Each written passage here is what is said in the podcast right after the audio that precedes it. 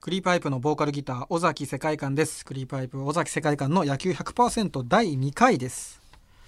野球が大好きな尾崎世界観が本業の音楽を忘れてより深い野球の世界を探求していくこのポッドキャストアシスタントを務めていただくのはこの方ですはい、日本放送でスポーツ実況をやっております。アナウンサーの煙山光則ですやっぱ。前回の。声声が全然違うもうなんか乗り方がすごいなとい思っやていやいなんかこう全然違いますねこういや種類がや、ねそれは違いますよ。あ そう あ私、歌ったら全然ダメです から、それは。すごいな本当に前回はね、はいオープニングがなんといっ ても、もう三者凡退。サーチャー母体抑えましたかビシャッと抑えた感じサーチャー母体になったわけじゃないですか抑えたんですか抑えあた抑えたもうバッター手も足も出ませんっていう感じでしたけ ど、はいえー今回からはですねちょっとこう、なんていうか数字の、まあ、データ、今といねう本当そうなってきてますからねはい、こちらのスペシャリストをお招きして、はいえーお送りしたいと思楽しいみまです株式会社デルタの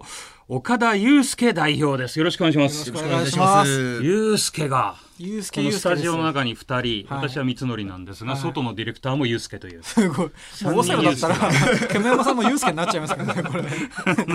なんかオセロとかビンゴみたいな感じになってますけど岡田さんよろしくお願いしますよろしくお願いしままあデルタってよくこう名前を聞きますよねありがとうございます。はいどんな活動をあそうですね、はいあのーまあ、プロ野球のデータを取得しまして、まあ、はいそれを分析して、うんまあ、それをですね球団だったりメディアの方に、えーまあ、販売させていただいているような会社になりなっております。これはいつ頃から始まってるんですか2011年に会社を創業しております。はい、 2011年、はいプロ野球中継なんかも関わられたあことはそうですねあの、はい私前々職があの、はい日本テレビのプロ野球中継のスタッフをしておりましておーあのもう皆さんと同じようにですね野球中継を支えている側のはい第二元です。へーはいえーあれってあの野球って球種がねはい。出あるれじゃどうどないですうかあのね表示されるじゃないですか。あれあれ今がその僕はいスポナビとかでも出てきますけど、あれってどうやってその投げた直後にあんなに早くわかるんですか。あれはですね、もうあのまあ、事前にそのピッチャーの球種をはい把握した上で、はいまあ、保守の構えだったりとかおー仕草でですね大体こう球種絞れるんです構えね。る場所ってこと場所とかそうですね、はい外角に構えたらこの球種この球種っていう絞られへてーでさらにそのボールの軌道を見た瞬間にあこの球種はストレートだカーブだスライダーだっていうふうに判別してそれをデータですぐに入力するんじでゃあすキャッチャーが構えた時点で、はいここに構えたらだいたいこれかこれかって二つぐらいそうにですね絞って。 2つぐらいか3つぐらい多くても3つぐらいに絞られちゃうんですねへーあれってそのボタンがあってそこ押したら出てくるんですか。そうですね後ろ側でそういう形になってますへえそれ前から気になったはいなんでわかるえ外れることもめめったにないってことですよねあんまりないと思いますねまあそのはいサインミスとかするのははいそうですねサインミスとあかれですけど一番難しいですねだからそういう意味でたまにあるじゃないですか、はいそのキャッチャーとピッチャーでサインミスで、はいあの補給できなかったりし,、はいて明らかにこれ解説の方もあこれはサインミスですねって言ったりする時はの球種ってどうなるんですあか、もうそれはもうピ表示ッチピッチャーが投げた球種を入れるんですけど、はい不対情報としてサインミスみたいな感じであ別のじ出る情報をですねと取ったりするんですね。あー球種は一応カーブだけど、もうカーブのサインミス、はいサインミス。面白い なんか弱いチームはサインミスが多いとかそんな傾向あるんですかえっ、とそこまではあれあれですけど確かにサインミスがし起きてるってことはあんまりいい状態ではないあーまあっていうことになると思いますね集中力とかもはいそうですね。は負いけてたり、はいかなり点差が開いてたり、あの先週も言ってましたけど人生にの時もそうじゃないですか、い悪い時は悪いことがどんどんそうですねサインミスも時にはミ必ス要でがす増よえねるみたそうでいすな、はいサインミスも含めて負の連鎖そうですねそれも含めてええ野球は面白い、はいそしてサインミスに引っ張られてそのデルタ側もミスをが出るとかあるんですあかもうやっぱりあの想定通りこれ何だったんだろうっていうので、まあ、データの入力が遅れたりしてちょっとこうあたふたすまる、あ、そうですよね。それはそうですよね。それはやっぱ試合と連動して、 データ側も。あとは逆に、試合は滞りなく行われているけれども、入力する側でミスが起きることも当然ありますよえねっと、。そうですね、いそれなんであの、まあ、ミスした段階でそこの場面に振り返って、はい後から修正したりとかその場で修正したりとかっていうのを臨機応変にこう、はあーでもそれはそうどっちもどい、お互い様ですよね。はいそうですちなみに岡田祐介さんははいどこかの野球のファンだったりは、どっからファンっていうよりかはもはうい野球がもう、あはーい大好きなんでプロ野球、はい、そう高校野球高と校か野球もメジャーリーグ含めはいてそうですねはいメジャーリーグあそうか野球、はいプロ野球だけじゃなくて。そうですね好好きな選手きな選手はえっとそうですね今だと全部できる選手がやっぱすごいなとあーはい全部え例えば山田哲あ人もう山田さん、山田選手はもう本当にそういった意味で全てのツールを備えてる選手だと思いますんで、ああいう選手トはリプルスリーではい、そうですね。ポジションとかは関係ないですあか。、そうですね。ポジションンはやっぱりあのー守備の負担が大きいところで打てる選手っていうのはすごあくショ魅ー力トをで、感じます。はい。あ坂本選手坂と本か選手、はい、ああいった選手は本当にチームの骨格を変えちゃう選手なんで、まあああいった選手はやっぱり本当に魅力があるなと思いデます、ね。ータを見てるからこそやっぱその凄さが分かってきたそりうですおっしゃる通りですねはいするんですね。でも岡田さんがそもそもデータを仕事にしようと思ったきっかけは何だったんですかえっと、もともとあの私野球も大好きだったんですけど、スポーツ全体が大好きで、はいしかもあのアメリカのスポーツをよよく見てあてーでそれとあの、まあ、スポーツセンターっていうですね結構はいあの、向こうだと一般的なあのニュース番組だったんですけど、はいそれはすごくデータを一緒にあのあ見せるようなもうアメリカはそういう番組があったんそうでですすねね、デはータ重い、視のそういったものを見ててですね、まあ、やっぱりデータと、はい、スポーツっていうのはすごく親和性があるなと思って、はい、それでもう2011年に始まったということはもっと前からその準備はされてたんですかそうですねあのその前はあの野球のデータの配信会社今あのヤフさっき言ったヤフーであの、はいあいたはいあそこの会社に所属してましてあーデータの配信する側にもいたんですねあーだって野球中継にいてそのデータ配信する会社がいて今こう野球分析する会社を作っただってメジャーリーグなんかね、そういう OPS とかいろんなやつ入れた中で、チームのもうその骨格に関わるぐらいのことをもう岡田祐介さんがやってるみたいなそイメージありますよそうですねね、。はいええあのそういう意味では編成っていうんですかね、やはいチームを編成する側の人たちがそういった、まあ、データのプロフェッショナルみたいな人がどんどん今あの球界に入っていってるような状況です、ね、そういう時代が来たら、もう岡田さんとおいそれと我々もね、いやとんでもないそういうです時代が。実際あのただ日本のプロ野球界も今はいそういう流れがすごく今強まっているような状況です、ね、特にここ1年いでやおっしゃる通りでですねあの去年からあったかちょっと忘れてしまったんですけど球の回転数がは中継に出てますよね、はい今、あれがもうあのーほぼ全ての球団に今入るような状況になってまして野球を物理的に捉えるような視点が今あのすごく主流にはなってきましでた、もやっぱりなんかこうこっちはそのなんかこう奇跡を信じる、はいこのデータなんかじゃないっていうこう気合だったり、はいこう思いだったりが反映されるんじゃないかと思ってしまうんですけど、でもやっぱそのデータを知ってるとそれはそれで両極の考えができて面白いですよね。そうですよすねね。気持ちでカバーするのとデータでしっかり冷静に見る、はい そうですねその2つの目があったらより面白くなるんじゃないかなと思うんですけどちょっとあの、い僕はヤクルトスワローズのファンなそのうでですね。はい今回はですね、えーそのデータ分析の力を発揮していただこうということで、こんなテーマを用意しました。はいヤクルトスワローズ最下位から優勝への道ちょっとタイトルが3位ぐらいでいいんですけど、ちょっとも求めすぎると全ちょてっをと。今ヤクルトが、えはいー、と2年連続ですかねこれ2年連続いあ違うか一昨年は2位でした。一昨年が二位かはいはい失礼しました。そはうですねい、いいね失礼ですはいごめんなさい。ごめんなさい。えっと、去年が最下位で、はい一昨年は2位二位でしたすけどね、はいここを直していけば優勝までいけるよみたいなデータをですね、岡田さんに、まあ、去年はかなりあのやられた、そうですね、まあ、そのそうですね数字的に見ると、どの辺が良くなかったんでしょそうですねやっぱ去年はやっぱり知ってまあ点取られすぎたっていうのはもうもう岡田さんに聞くのが失礼なぐらいね、も う誰しも分かってるかもしれないですけそど、の点取られてるその内容をただ分析していくといろいろ見えてくるものそうですがねただ取られてるっていうだけじゃないんですそうね。です取られ方、はい、でもちろんピッチャーがあの、まあ、矢面に立つかと、はいそこでピッチャーもそんなによろしくなかったんですけど、実はその守備側も結構まずい点がありましてうん言ったら内野も外野もはい、なかなかこうアウトを取ってくれないような守備陣だったっていうのが一つ大きな問題それだったはとです。あの固定されてないというのもあるんですあか。えメっ、ンバーがとどちらか固定されてないっていうところもあるんですけど、はいむしろあのセ・リーグの他球団に比べると、はい守備力がかなり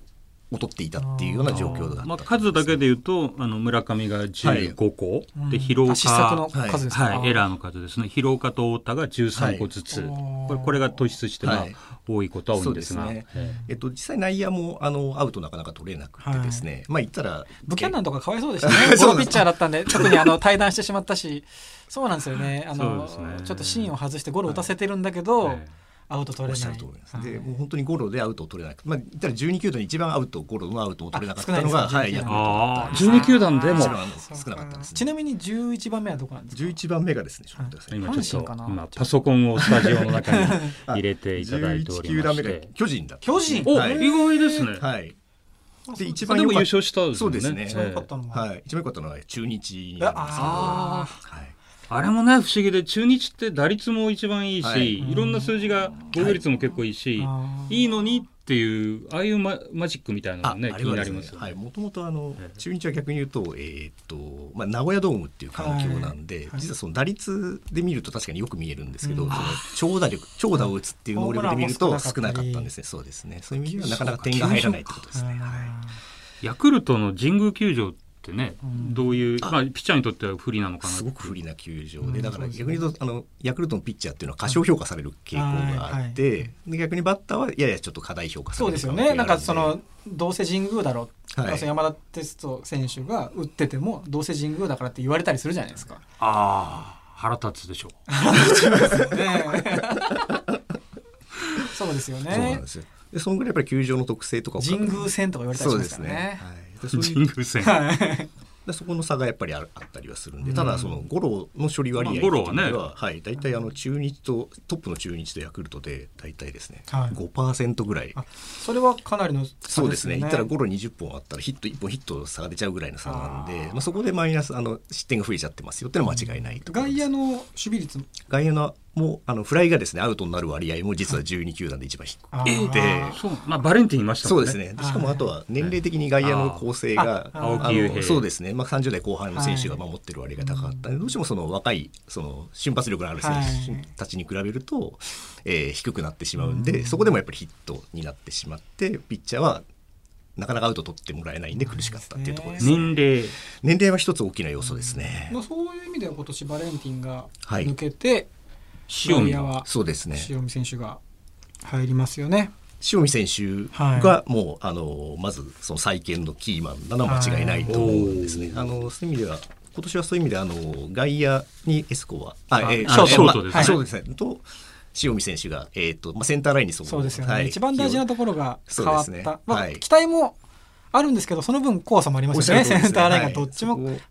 い新しくでセカンドにあの山田選手っていうもう不動の、はいもう一番もう12球団でも一番ナンバーワンの選手がいるんで、はい加えてそこのにポジションが綺麗に埋まるとまさに再建の、のはい、そうですよね、じゃあエスコバーちょっとねエスコバーの今の印象まあエスこコこまでどバうですかーすごく僕はあの助っ人外国人の選手大好きなので特にそのショートではい